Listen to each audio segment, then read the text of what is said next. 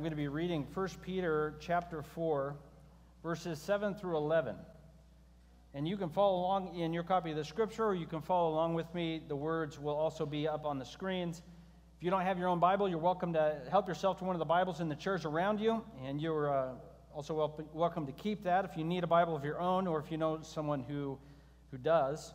So I'm going to read 1 Peter chapter 4, verses 7 through 11 and then we'll have a, a time of prayer before the message.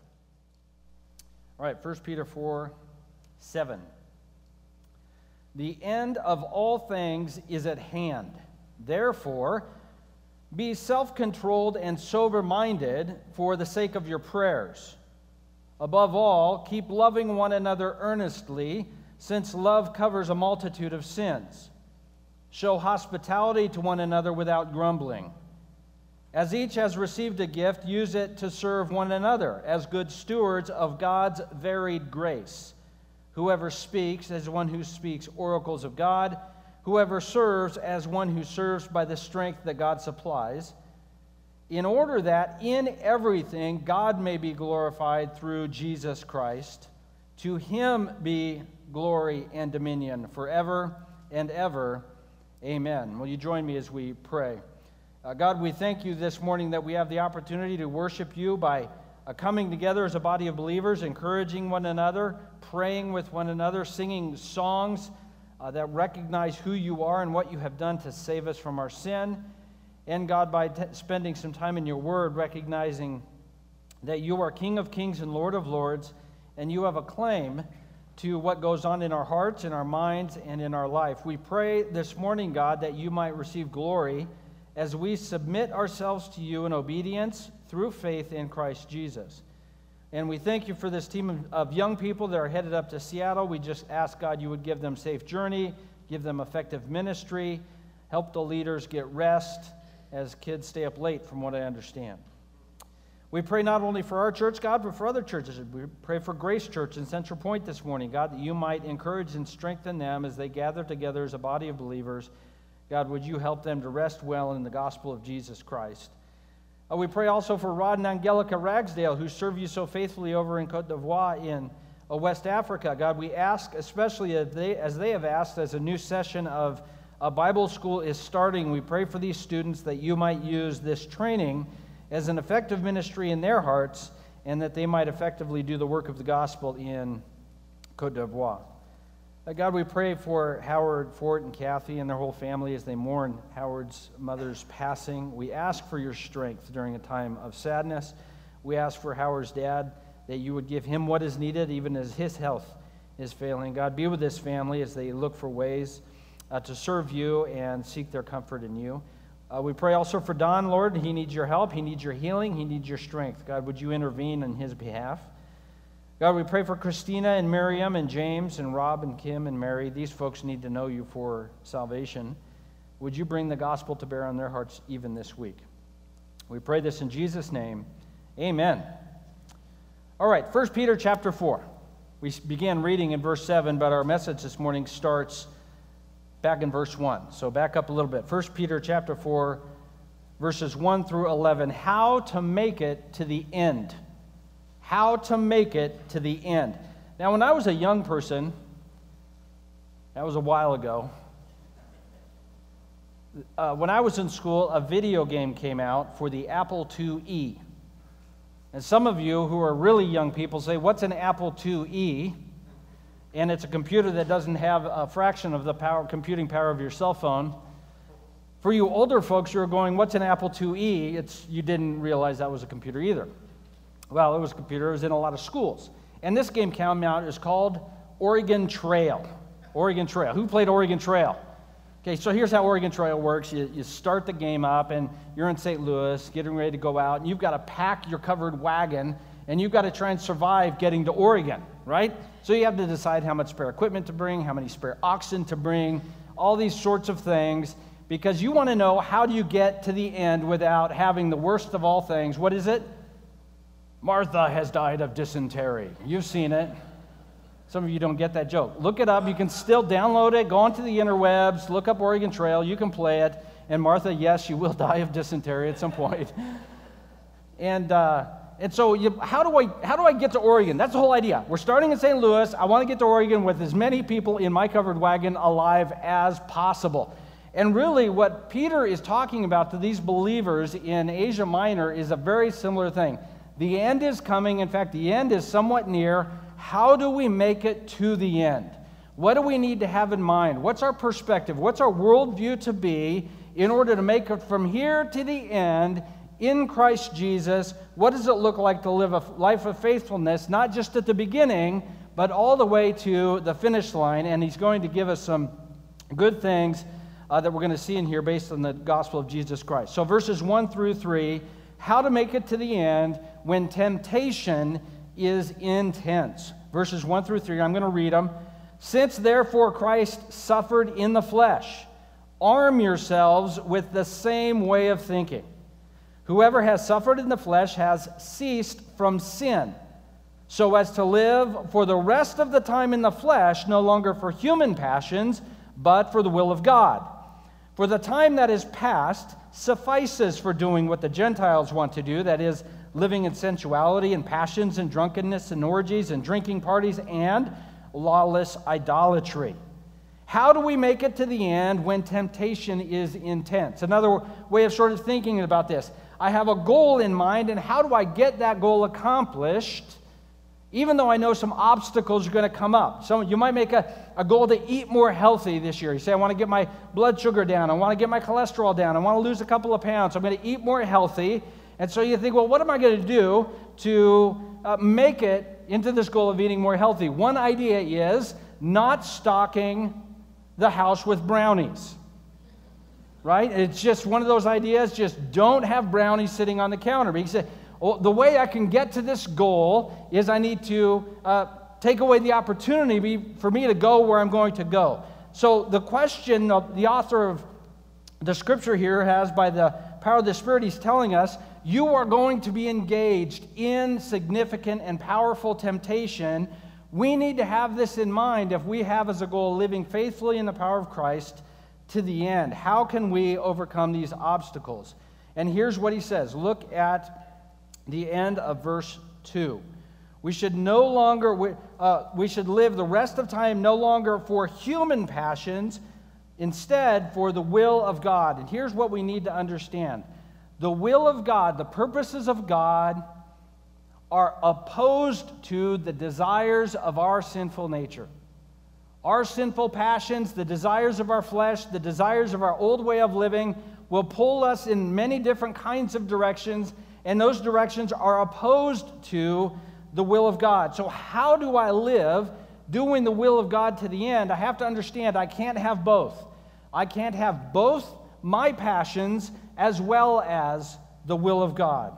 And in fact, what he is saying is to say no to sin because it's a passion of my person, is actually, in many ways, a form of suffering. Look at Hebrews chapter 12, verse 4. You can turn to it, or it might pop up mysteriously on the screen. There it is. Hebrews chapter 12, verse 4. The Bible says this In your struggle against sin, you have not yet resisted to the point of shedding of blood. In your struggle against sin, you've resisted a little. We've done a pretty good job. But we haven't resisted to the point of dying so that we won't sin. See, sometimes we think of it this way. We might think of ourselves heroically. If somebody came in and put a gun to my head and told me to deny Jesus, I'll take that bullet. I would think sort of heroically. But what if somebody come in and put a gun to your head and told you you can't lie for the rest of your life? What would you say? What's the big deal, bro?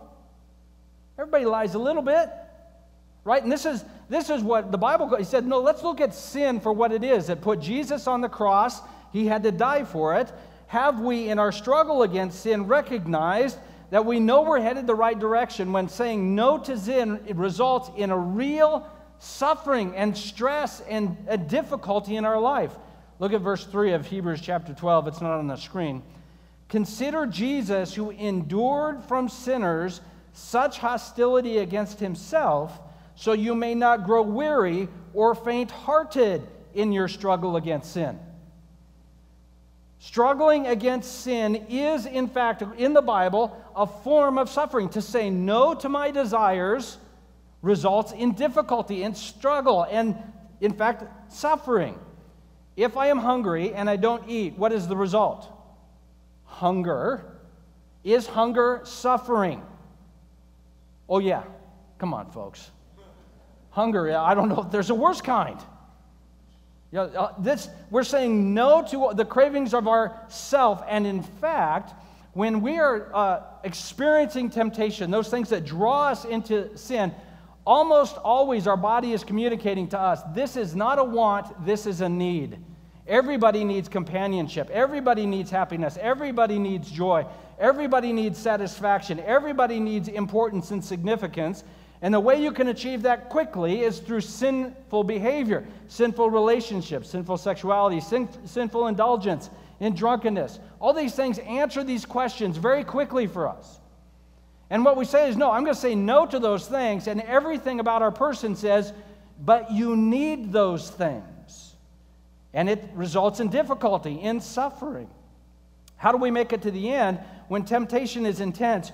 Recognize that our sinful passions are contrary to God's purposes. And if we're going to pursue God's purposes, we're going to have to say no to our own passions, and it's going to hurt. It's not going to feel good. And look what he says at the beginning of 1 Peter chapter 4 arm yourself with the same way of thinking. Arm, so he's saying, gear up. Have in yourself a, a mindset of going on the offensive in a, in, a, in a battle, you would arm yourself with the appropriate equipment to be ready to have victory.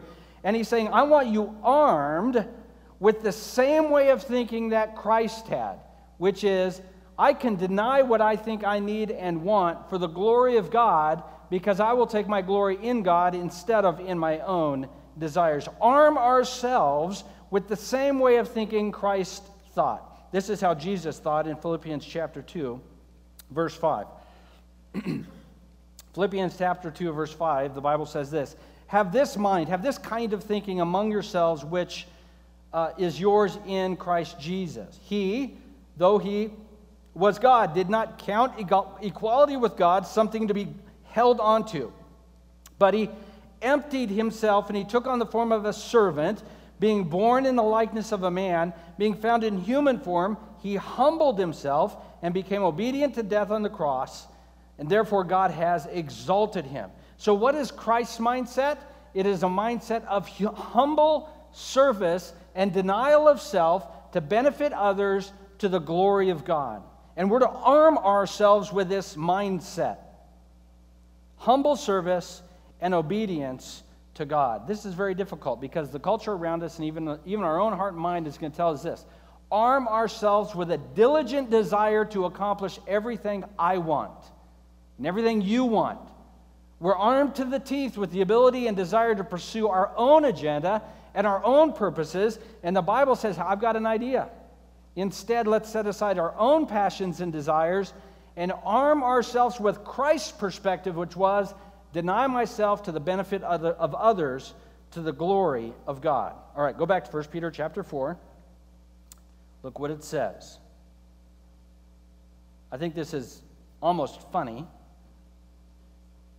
For the time has, passed, this is verse 3, the time that is past suffices for doing what the Gentiles wanted to do. That time, time is past for doing what everybody does, which is whatever they want to do. Uh, there's a funny argument. What's he saying here? Listen, I think you're good. It's time to set aside sensuality and drunkenness and lawless idolatry. And here's his argument I think you've had about enough. I think you're topped off, so to speak.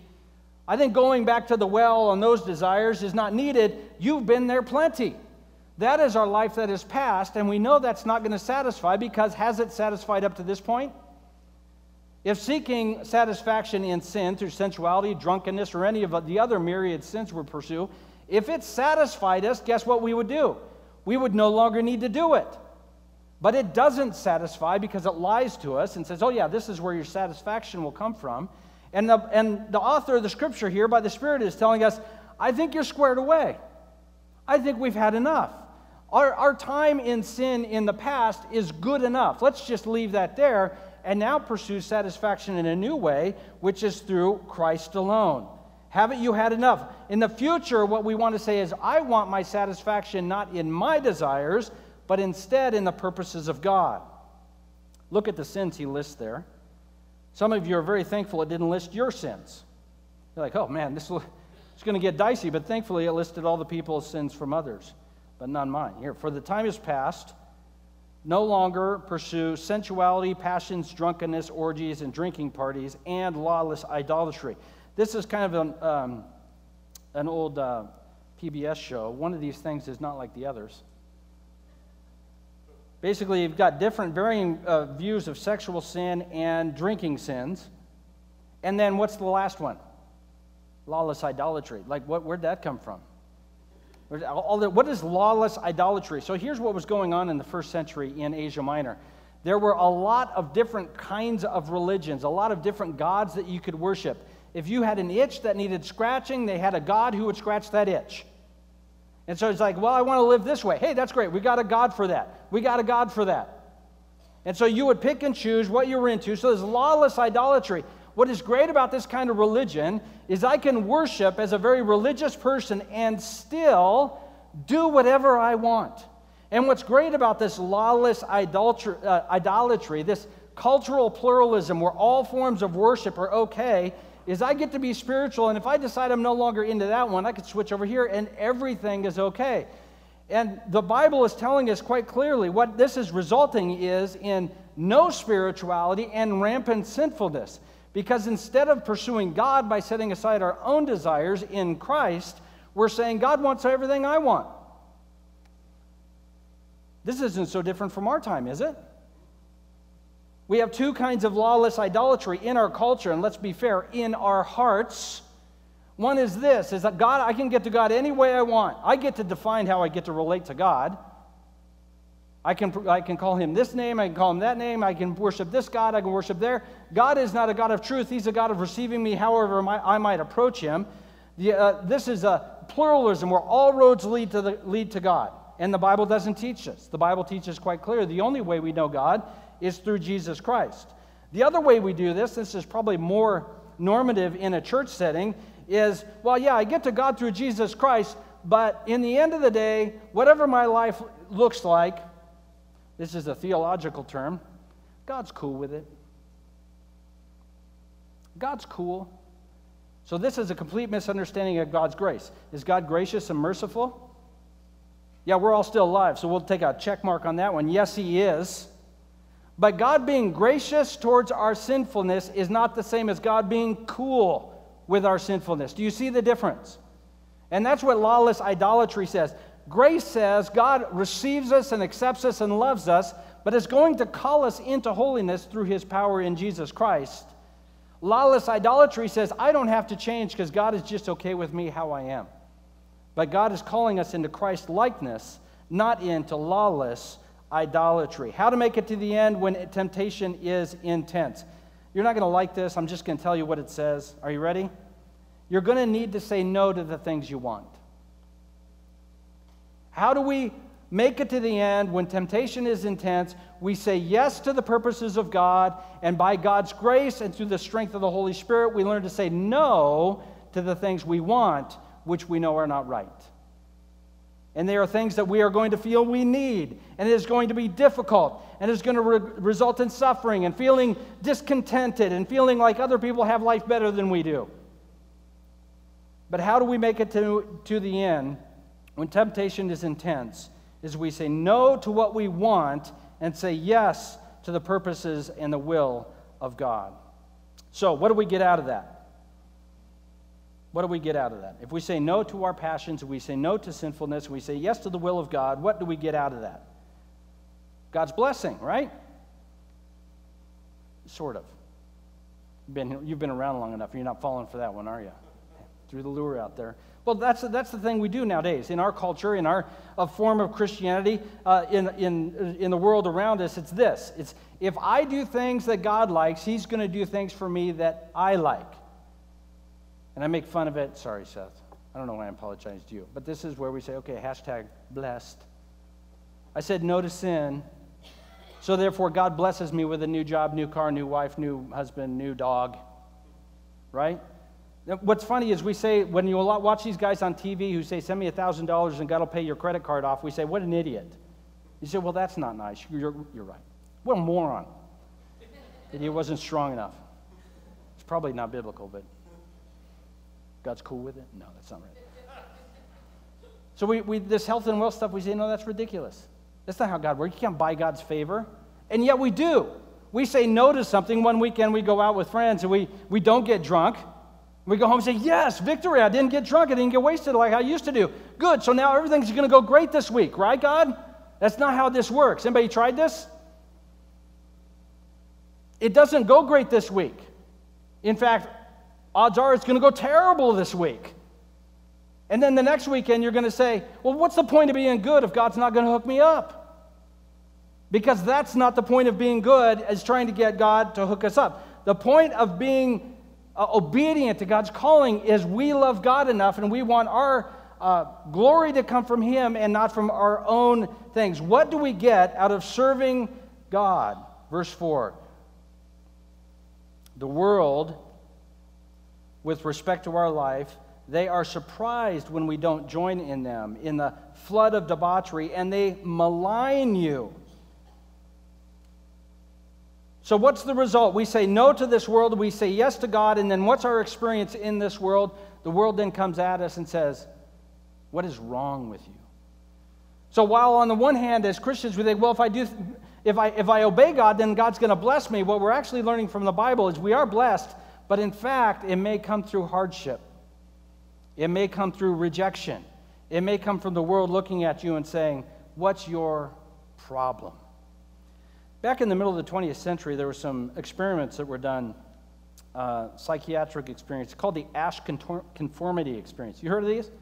So here's what they did in these experiments. They had three people get in a room and they were shown a picture. One picture was a, a line.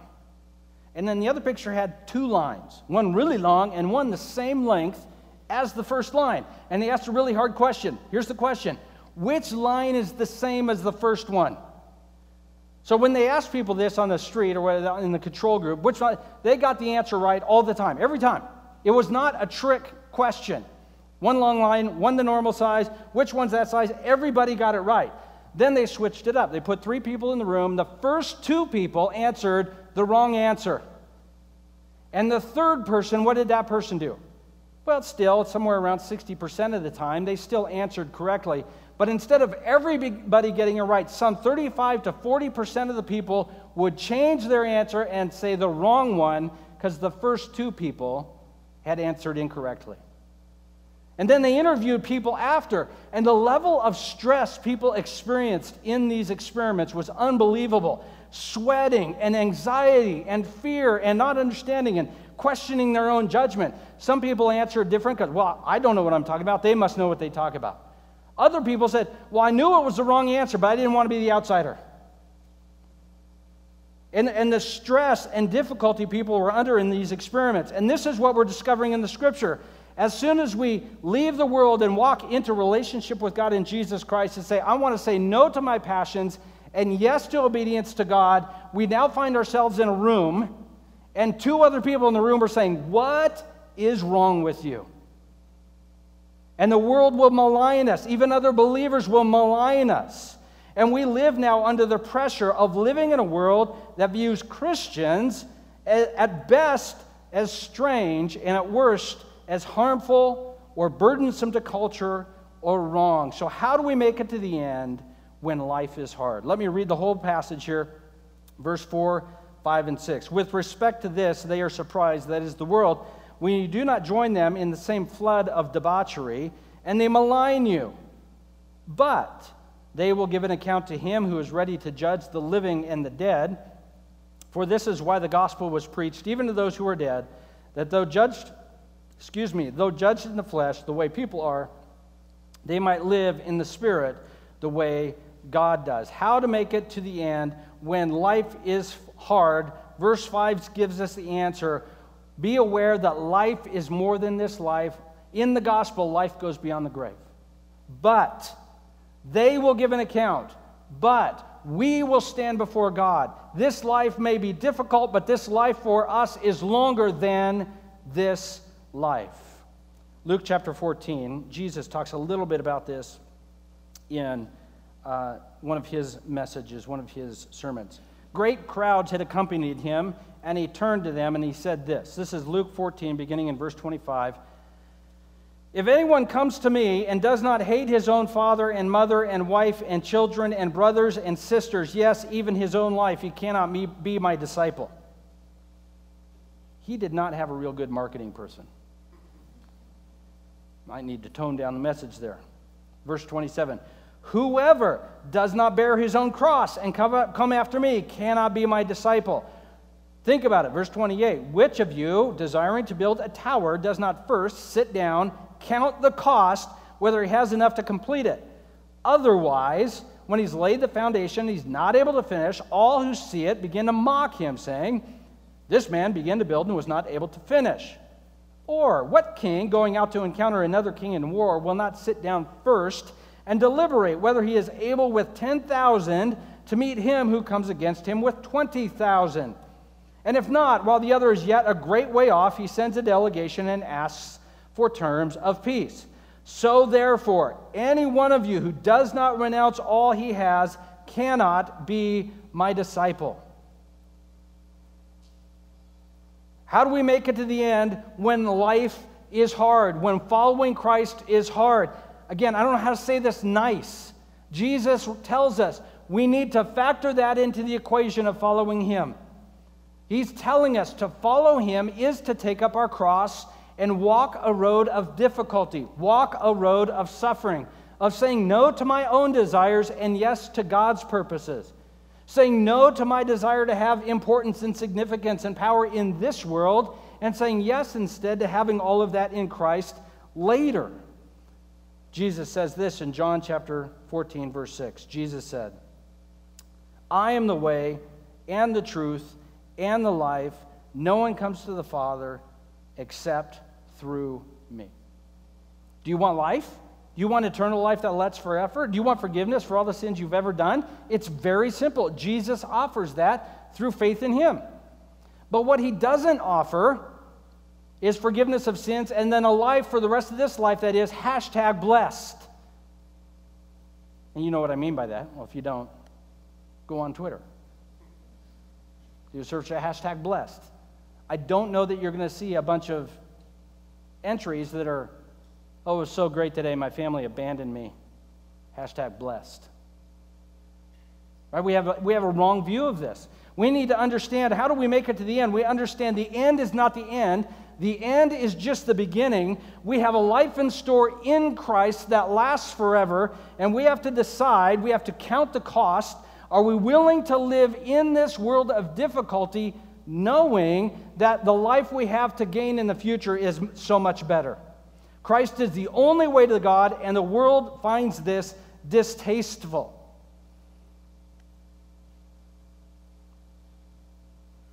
It used to be there were a lot of things about what the Bible teaches that were difficult for us as people, thus as a culture to handle. What is becoming more and more hard, or I should say difficult, for people to handle is this there is only one way to have a relationship with God it is through Jesus, Christ only. All roads don't lead to God.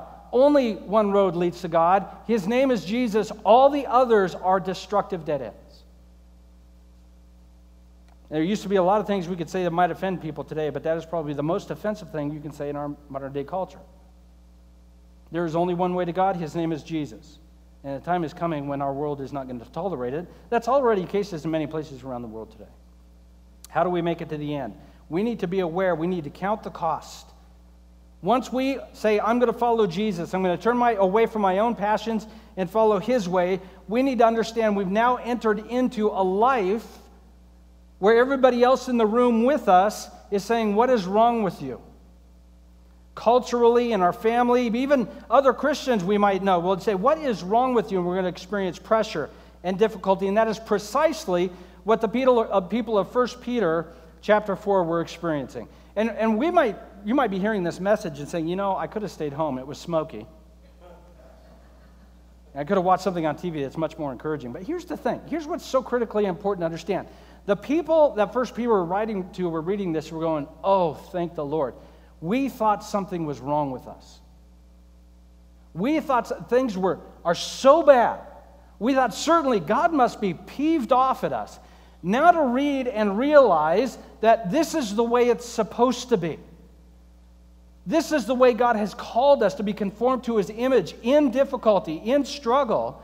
For them, it was great comfort. For us, it may be difficult to read. We say, well, I don't want any more difficulty than I need, and I don't want you to have any more difficulty than you should have either.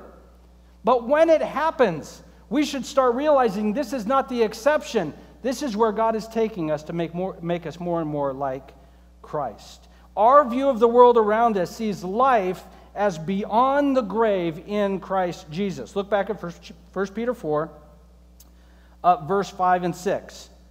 They will give an account. Those not in Christ will give an account to him who is ready to judge the living and the dead. The authorized version, of course, is the cool way of saying it. It's the quick and the dead. Anybody got that one? That's one of those cool verses. They should have left it that way. That just sounds awesome.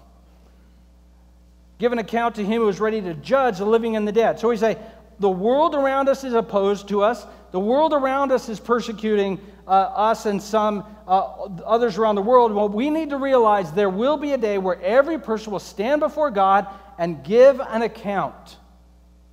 They will give an account. There will be justice for those who have wronged us in Christ Jesus. And he says, The gospel is preached even to those who are dead. That is, those who came before us heard the gospel, they're still alive. We went to their funeral, don't worry about it. They're still alive. In Christ, in the gospel, they're having a better day than we are. They are still alive in the Spirit because the gospel, the power of Christ to forgive, takes us from death to life, and we live forever with Christ Jesus. So we see life as very different than those who aren't in Christ. To, to be here is to endure suffering.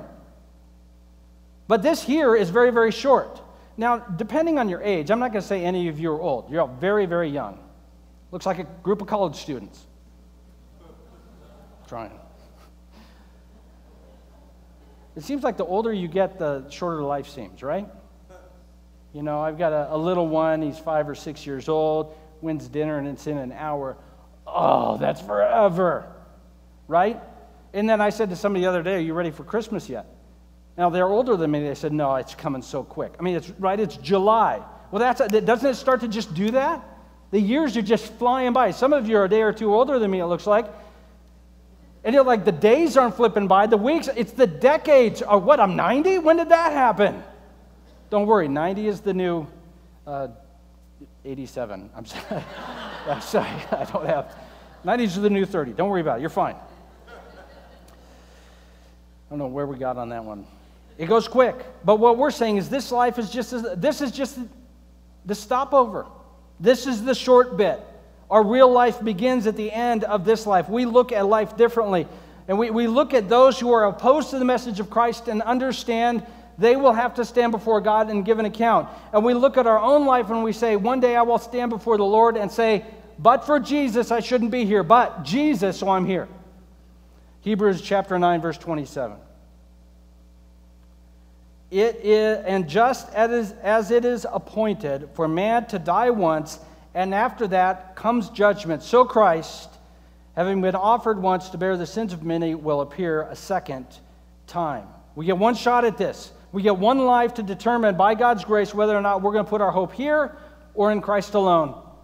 Once this chapter closes, the opportunity to trust Christ ends, we will stand before him and the question will be what was your where was your position on Christ? Where was your faith? Was it in Christ or not? In Christ, come on to my blessing. Not in Christ, you are separated from God forever. We view this life as longer and beyond the grave one day presence of God, and all will stand before him.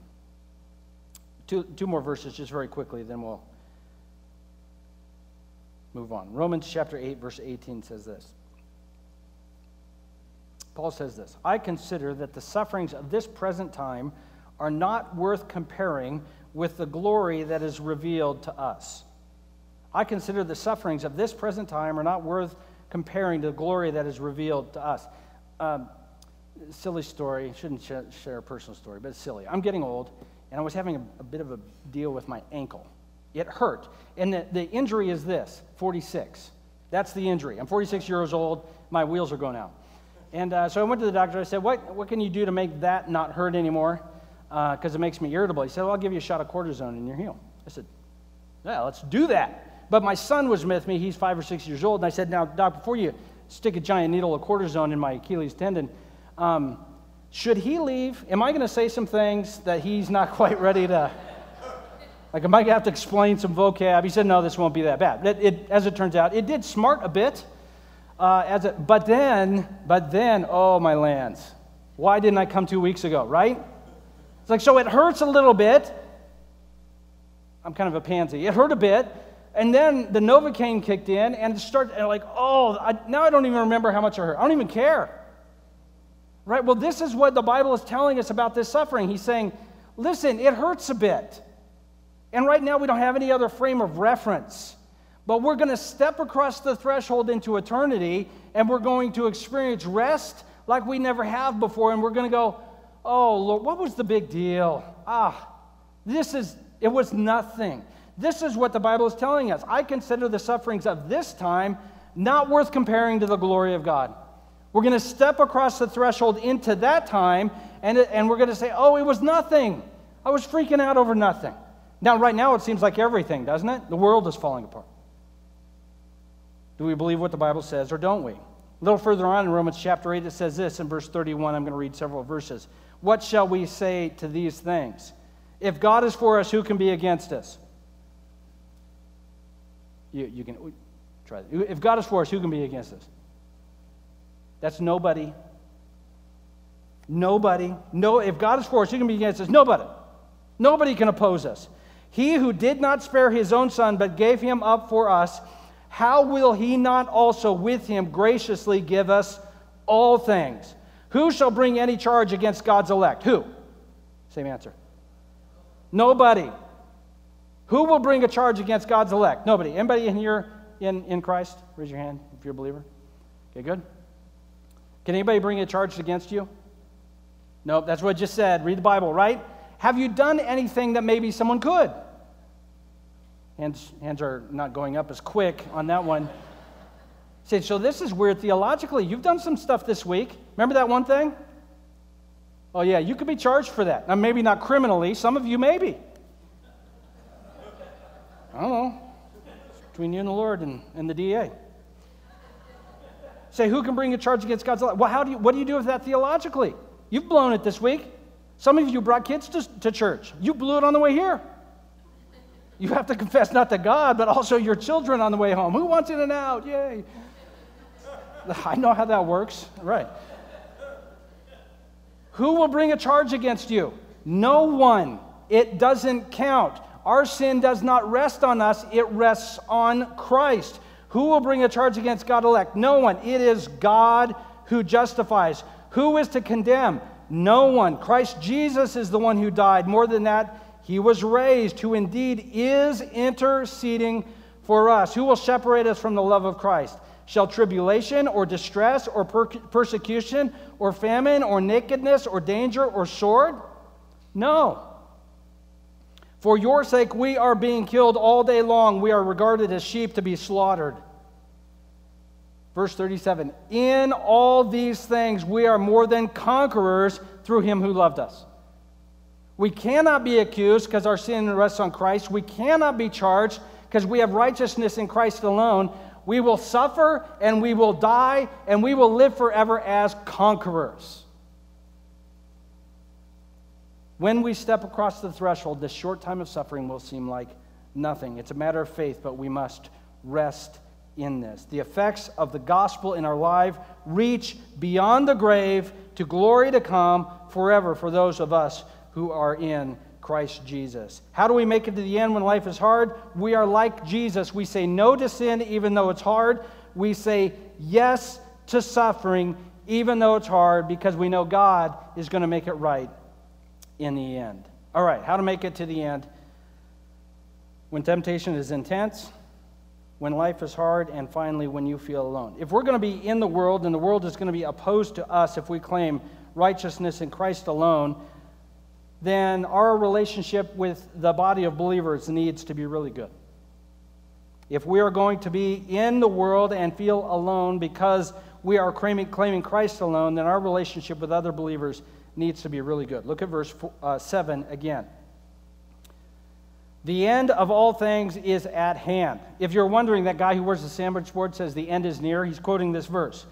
The end of all things is near. Therefore, be self controlled and sober minded for the sake of your prayers. How to make it to the end when you feel alone. Think of it this way if a field soldier is out on the field, he's in the battle, he's in the foxhole, and he needs supplies, he's going to either radio back to the supply officer, or he's going to send a dispatch, or he's going to send a courier, and he's going to ask for supplies. Please send these supplies. So you've got the quartermaster or the supply officer sitting in his office, and the dispatch comes through.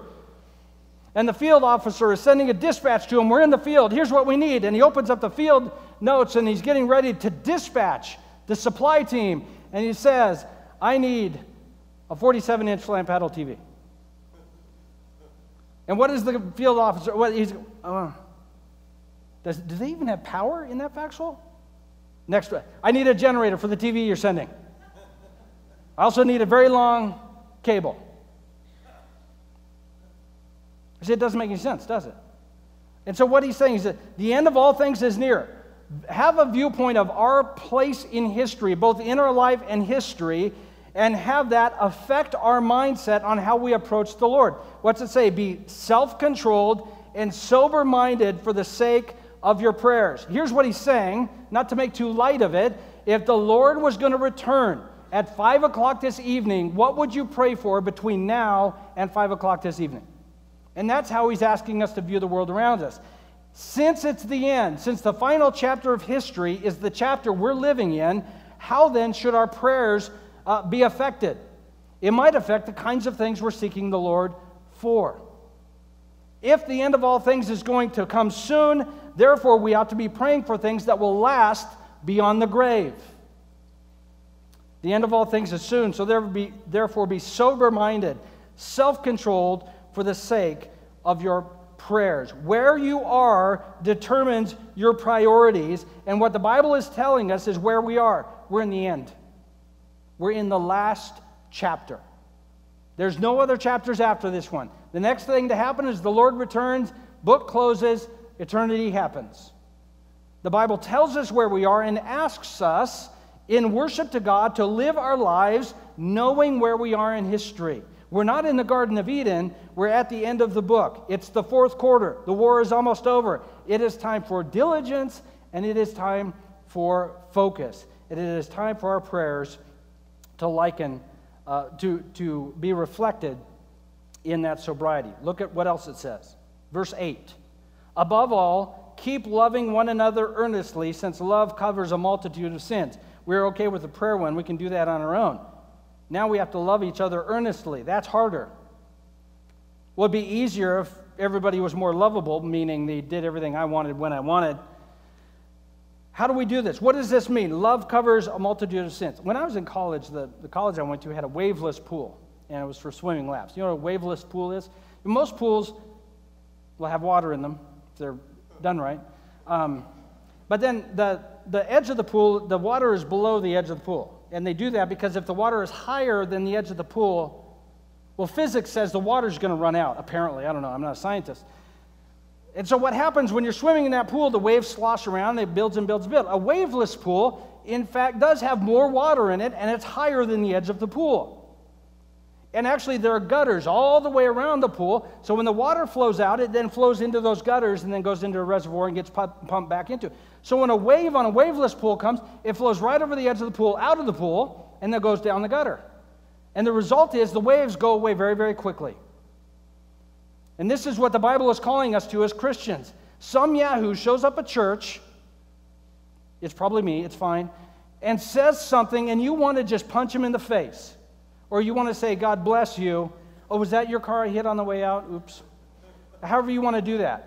And, and so somebody offends us because they're a human. And then what we want to do is that wave of offense hits us, And then what we're doing is we're grabbing that wave and say, oh, it's coming, brother. At some point, eh, you thought you got wet? It's on like Donkey Kong. I am going to hit you at some point, and you won't know it's coming because I'm super passive aggressive. And you won't even know what I'm mad about. I'm not going to tell you either. And I'm going to hit you with that wave. And then the Bible says something like this Instead, above all, let that wave of hostility wash over and just go away. And it just flows away. You say, well, that's not fair. Well, no, of course it's not fair. So we have to recognize where should that where does that offense go? We take it and say, I don't have to carry it, I'll let Jesus carry it. Jesus paid the price for my sin.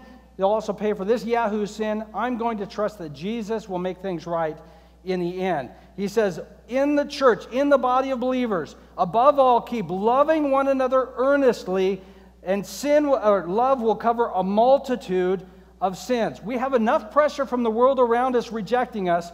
We don't need to come together and reject one another, even though we may have met plenty of reason to do. Look what it keeps, a few more challenges it gives us as a body of believers.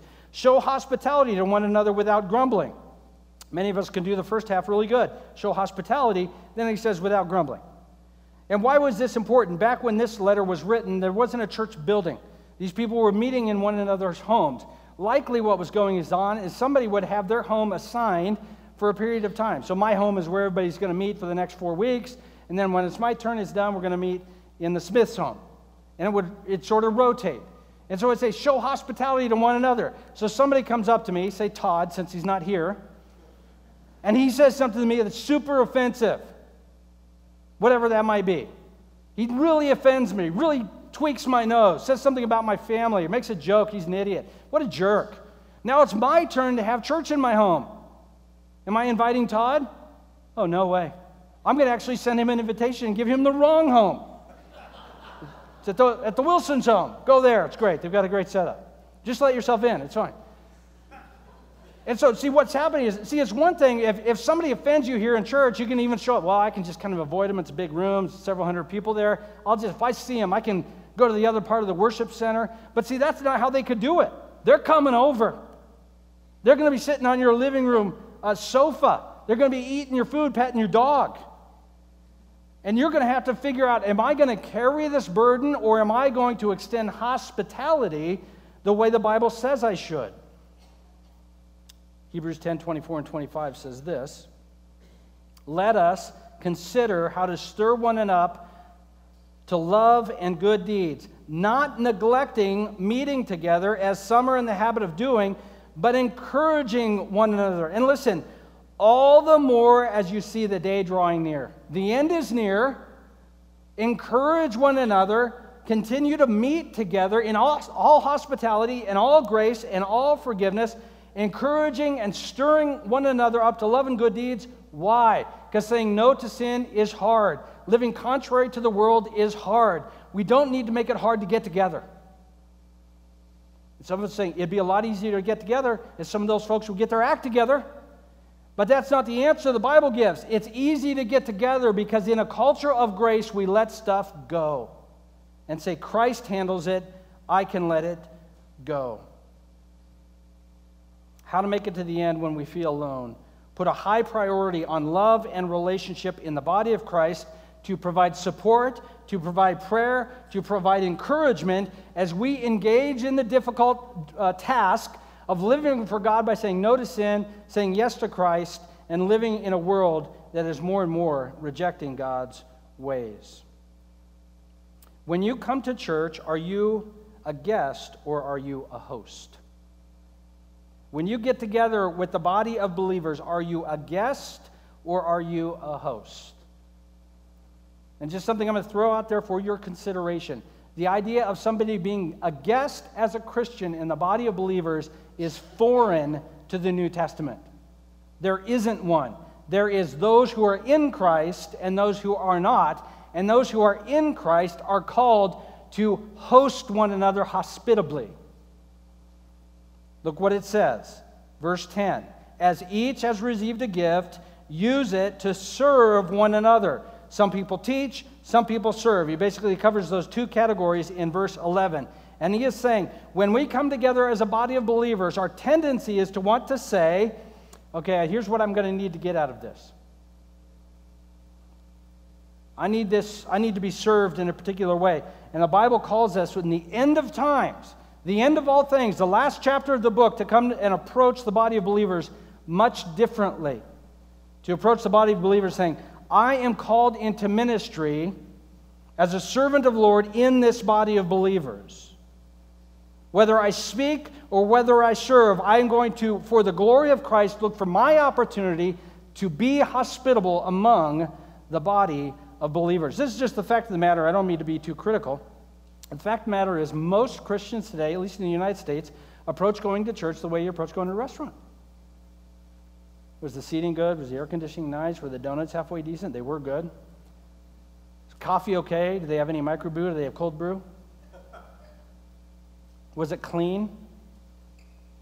Was there any people there who, who were weird? Were there any weird people? Isn't that a funny thing?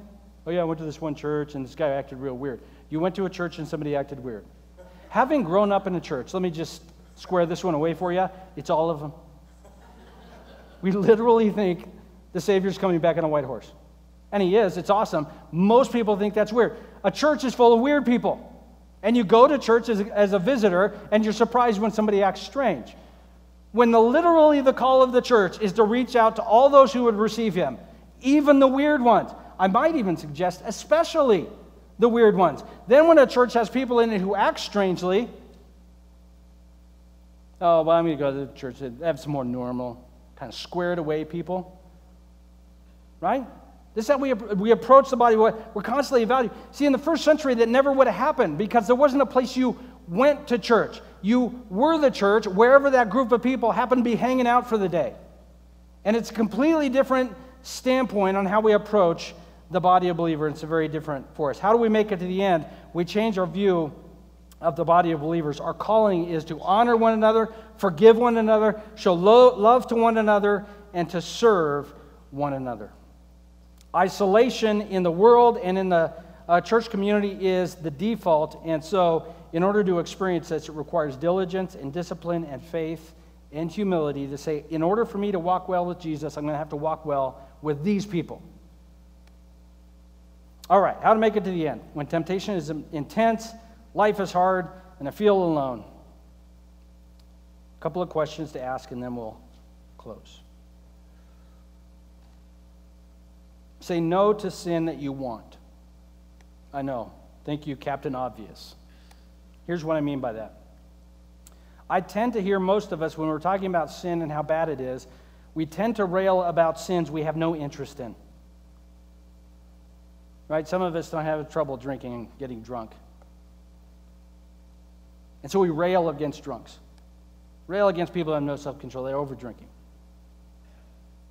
And what the Bible here, he's saying, I'm not asking you to be railing against all those sins culturally or the people around you that you don't struggle with. What he's calling us to do here is examine in our heart the sins we want, the sins we desire. Greed, you want money more than anything else? Most of us do. That's a sin we want. How about gossip? Gossip's not wrong. I'm telling the truth about somebody to somebody else. They need the information, right? There's nothing wrong with that. Besides, they have it coming. And so I embellish it a little bit. Big deal. No, he's saying no to the sin I want. The Bible calls us, because it's the end, to say these are things that are wrong and they are things not that I'm struggling with, it's things I desire. And the Bible says, let's say no to those things anger, greed, inappropriate relationships, whether or not they're physical or not, inappropriate closeness with people who aren't our spouse. Say no to the things that fill our heart with peace and happiness and say, No, I want peace and happiness. I don't want it from those things. How do we make it to the end? Say no to the sin we want. That is, the sin we're not struggling with, the sin we enjoy. Say, Well, I'm not sure what it is. Go home, read your Bible, ask the Holy Spirit to tell you what your sin is that you're struggling with. He will answer you through your spouse. I'm, that's, that's stupid. I'm sorry. And that's a good thing. I'd, say that as though it's a negative thing. It's one of the things our spouses bring to the table. Thank you. How do we make it to the, to the end? Say yes to God's plan. Say yes to God's plan. What's God's plan? For you to learn Uh, to live the life of Christ in obedience in this world and then be less concerned about our success and significance in this world. To say yes to God's plan and say no to approval from the world around us. Say yes to God's plan and no to a deep desire to live a life of comfort and peace and affluence and having everything I want.